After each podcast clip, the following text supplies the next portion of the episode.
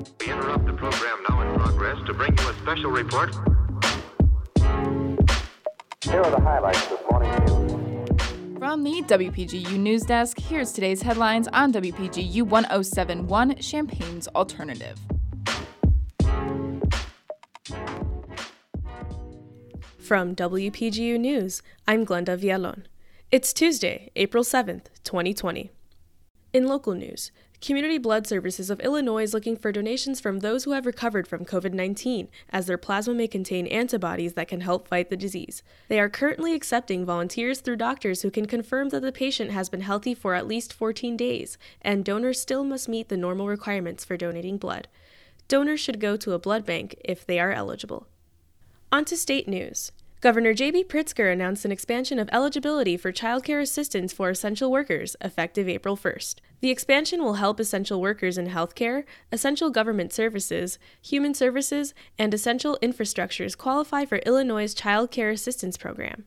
Meaning that the state will cover most, if not all, of the cost of care with our emergency child care providers. That includes everyone from nurses and doctors to support staff in hospitals to grocery store clerks and food producers. The state has increased financial support for emergency child care centers and homes by paying an enhanced reimbursement, which comes to about 30% above the usual pay rate.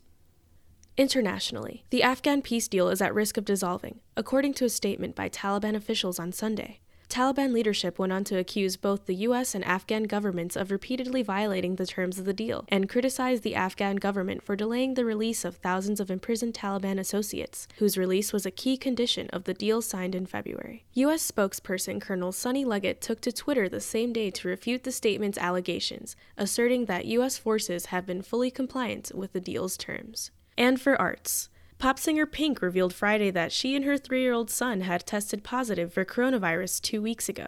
In a series of tweets, Pink explained that they have since recovered and emphasized the importance of social distancing. She also pledged to donate $1 million to the City of Los Angeles COVID 19 Relief Fund and to Temple University Hospital in support of those affected by the pandemic.